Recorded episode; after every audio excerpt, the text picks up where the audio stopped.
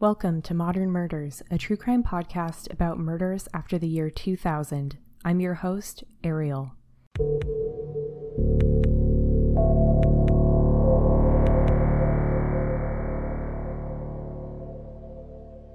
This is episode 8 The Murder of Ayla Saric Auger. This episode is going to take place in the northern part of British Columbia. I usually don't like to venture outside of the United States for my episodes because it's really hard for me to comment on a country or a culture that I'm not familiar with. British Columbia, however, still feels very familiar to me as an American, although there still are a lot of cultural differences. Prince George is a relatively large town in northern British Columbia. Although not officially a capital, it is considered the province's northern capital. It has a population of 86,000 people in the metro area, and it is surrounded by dense forest. Logging is the obvious major commodity here, which is then used in factories, but a beetle infestation nearly destroyed the industry in the 80s and the 90s. Jobs have since switched to education and healthcare. I will be honest here and say that the teens here must be bored. This town seems very small without a whole lot to do except drink and hang out at the mall on the weekends. Because of this, I would imagine that a lot of people know each other and they all hang out at the same bars and go drinking on the weekends together, so they're probably seeing each other all the time. Highway 16 and 67 run through the city and continue on into the forest. These highways are still heavily used for logging trucks. The crime rate is a lot higher here than other cities in British Columbia, and Prince George is in the top five list of the most dangerous cities in Canada. The First Nation territory here is the Kootenay, which means where the two rivers join. In Prince George, the Fraser River and the Nechako River supply the town's drinking water, and the two rivers meet just outside the downtown area. Ayla Katerina Saric Auger was born on December 30th, 1991, in Edmonton, British Columbia. She was the youngest of six kids in a tight knit family. Her family was part of the Kootenay tribe, and Ayla's mom, Audrey, had some issues with alcohol while raising the kids, but she still fought really hard to keep them all together and safe. The kids adored their mother, and they remembered her making quilted blankets for them. They described their mother as beautiful and strong despite her flaws. They all slept in the same room and depended on each other for support, no matter where they were living at that time. Ayla was 14 years old and she attended D.P. Todd Secondary School in the year of 2006. Ayla's siblings described her as very sweet and almost too trusting of people. Her nickname by her mom was Sweetie Pie, and when you look at a picture of Ayla, she has really chubby cheeks, a beautiful smile. She's a really beautiful girl and she has dark hair. I just thought she was the cutest little thing and one of the younger victims of what is going to be known as the Highway of Tears. On Thursday, February 2nd, 2006, Ayla and her siblings Tim and Kyla did what any teen in a small town would do. They went out to the mall to meet up with friends. The Pine Center Mall was four kilometers, or two and a half miles from their home. When they met up with their friends, they were invited to go out drinking that night at a downtown bar, and so they left the mall.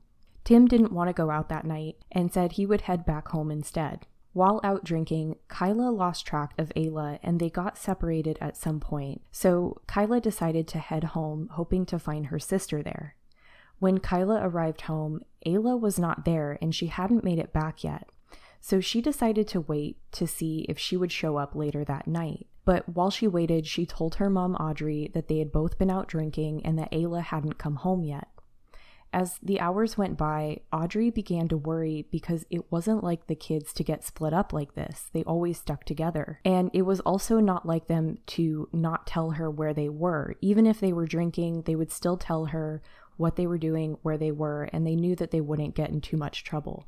It was winter during this time and it was snowing outside, so Audrey was really worried that Ayla was stranded outside or that she was at a business somewhere waiting to get a ride. As night turned into morning, Audrey retraced their steps to the mall and also the spot they had been drinking the night before, but she couldn't find Ayla. She contacted the people they had been drinking with, and one of the friends said that Ayla was supposed to spend the night at her house, but that she saw Ayla get into a black van and leave with someone else. I don't think this person was known among their friend group, and it could have been someone that Ayla had met at the bar. But when police asked her, she couldn't identify the man or give even a description of who the man was.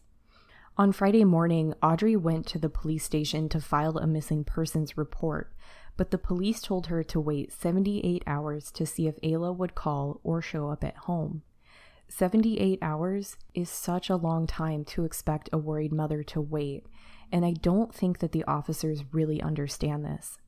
Since she had to wait 78 hours, Audrey got busy and she and her family put up flyers around town with Ayla's description and her picture.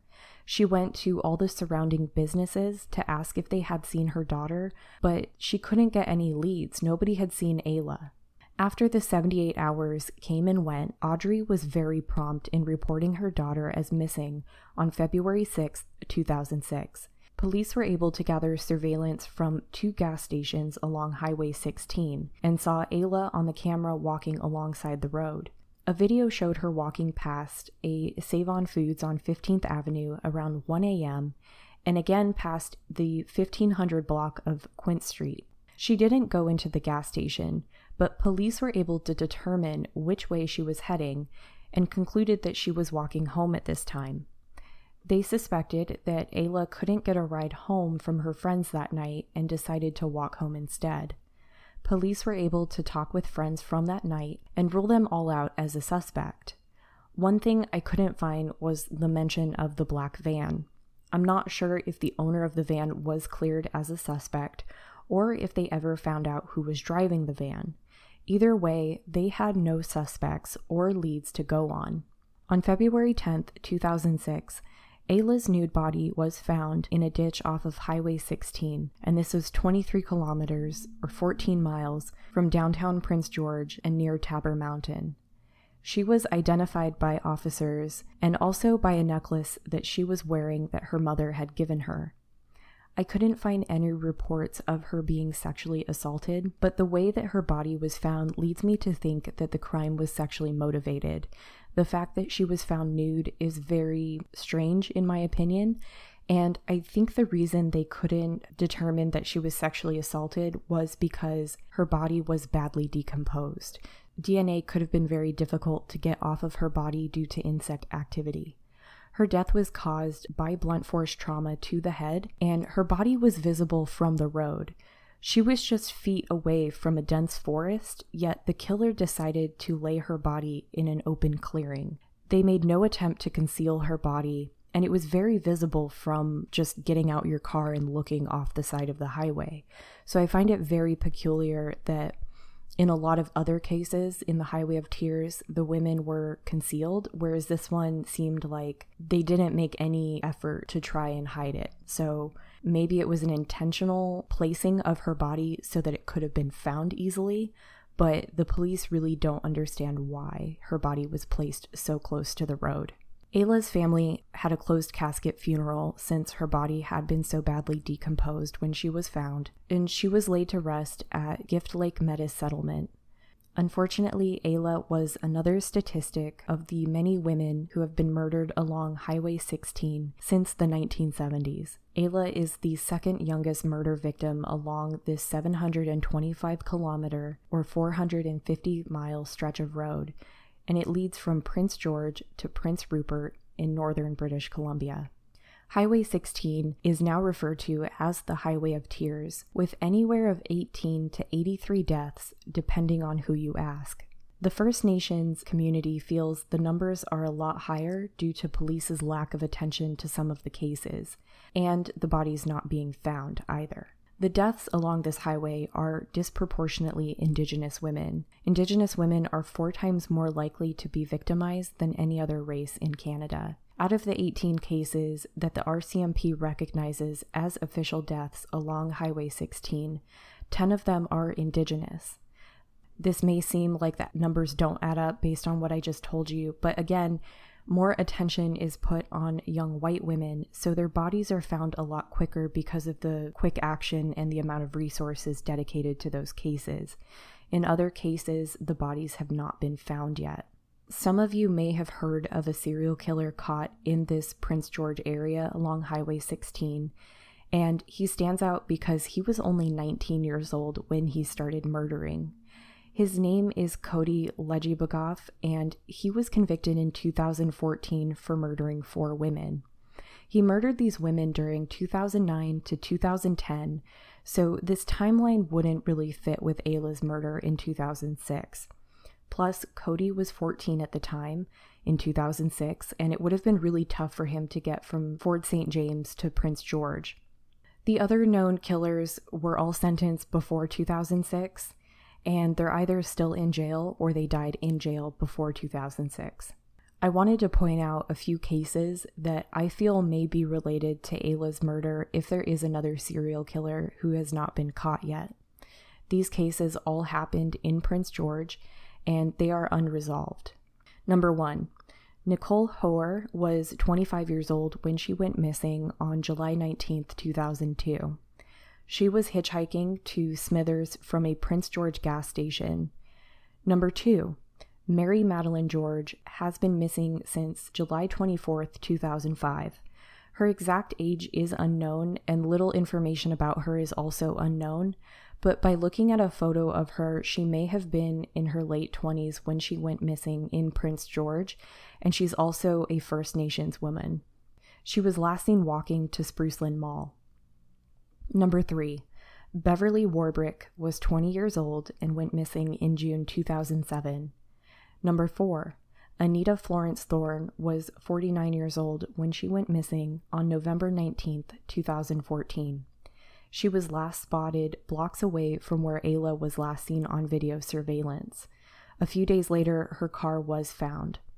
Number five, Roberta Marie Sims was 55 years old when she went missing on May 6, 2017. A few days later, her car and her dog were found. But since then, none of these women have been found. I also think it's interesting that from the years 2002 to 2017, it seems like there's a gradual increase in age with these women. It could be if there is a serial killer out there that they too are getting older and maybe their victim target might be getting older as well. I wanted to remind you again that Ayla was last seen getting into a black van and the driver was unknown to friends. A lot of these cases are hard to cover because there isn't a lot of information to go off of the RCMP does not give out the little information that they have about these cases, especially with Ayla's murder. So it's a little bit hard to connect the dots if there isn't a lot of dots to connect.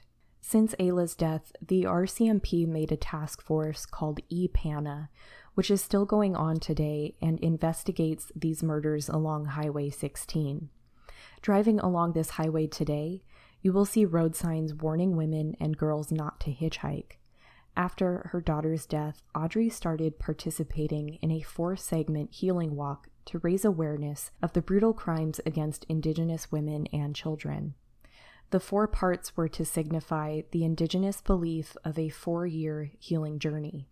But for Audrey, she would never be able to fully heal. According to Audrey, quote, I buried myself when I buried my daughter, end quote. The walk started where Ayla's body was found and ended where she was laid to rest. A few years later, in 2010, the family had another tragic loss. Ayla's maternal uncle and aunt lost their son, Samuel Auger. On April 28th, Sam was out with a female friend at the Mohawk convenience store and had an argument with her, causing the woman to ask for a ride from a man in a truck. The woman left with the man, and when he dropped her off somewhere else, he came back to the gas station where Sam still was. Sam was upset that the man had intervened in their personal dispute and he started throwing rocks at the truck. Sam ran away when the truck started moving towards him and chasing him down. The truck eventually struck Sam, causing him to hit his head against the pavement. Sam was rushed to the hospital, but little could be done, and he passed away nine days later, surrounded by his family. The driver of the truck immediately went to police to turn himself in. and he was arrested as George Kerr. George Kerr has a record of 11 speeding tickets and one careless driving conviction. He seemed remorseful in court and he claimed that he had no racial bias, but I found it strange that when he reported himself to police, he claims that he referred to Sam as a low-life retard. In fact, Sam was attending school to become a welder and was not known to family and friends to be a troublemaker. George was sentenced to four years in prison for criminal negligence, but according to the Augers, George Kerr was released on probation only after six months of serving his four year sentence. To them, justice was not served for taking their son's life, and six months was not enough. Sam was 29 years old when he was killed and left behind five children. When the Augers were interviewed by the National Inquiry in 2018, they referenced that their family had suffered trauma from the residential schools at LeJac in Fraser Lake. Audrey's mom, Jane, was a student at one of these boarding schools, and like many others, she self medicated her trauma with alcohol. Alcohol dependency is common for survivors of these boarding schools, and I can see why. These schools were extremely abusive, and thousands of children died from neglect or physical abuse. Many times, the schools would run out of food, water, and heat was not provided to students during cold winters. Families did not have a choice to send their children somewhere else since Canada enacted a law making it mandatory for First Nation children to attend school. Public schools were purposely not constructed near reservations, so 30% of the First Nations families were forced to send their children to Christian led boarding schools funded by the Department of Indian Affairs. While there, the children were stripped of their culture and language in a forceful attempt to assimilate them into Christian society. This period of time is now considered as a cultural genocide, and in 2008, the Truth and Reconciliation Commission was made to raise awareness of the injustices the First Nations communities faced and the trauma resulting from it alcohol dependency trickled down to Audrey by her mother Jane, but the healing walks that she did after her daughter's death was a sobering moment for her. She had given up alcohol to face what had troubled her and found clarity in her grief. Sadly, in 2013, Audrey was involved in a head on collision on Highway 16 and passed away on the same stretch of road where her daughter's body was found. I hope that this twisted fate led Audrey and Ayla back together and they now walk side by side along the highway together. Please keep Ayla in your hearts. Please keep the other women in your hearts as well. So many other women have been victims of the highway of tears, but Ayla's story stuck out to me. You can see photos of Ayla and her mother Audrey on my blog and Instagram. If you would like to also see the sources for this episode, you can check them out in the show notes or on my blog. If you know any information about Ayla's death, please call the Prince George RCMP at 1 250 561 3300, or you can call the British Columbia Crime Stoppers anonymously at 1 800 222 8477 please give the family justice for Ayla. I wanted to give a shout out to all of my listeners. I recently reached a thousand listens for this podcast, and it's truly amazing to me. So, thank you so much for your support. A special shout out to those leaving reviews on this podcast. Every review I read, and if it's good, great. If it's bad, great. Please give me your feedback. It really helps me with this podcast to make changes or to know of things I'm doing right and keep doing those. So, thank you again to those that are leaving reviews.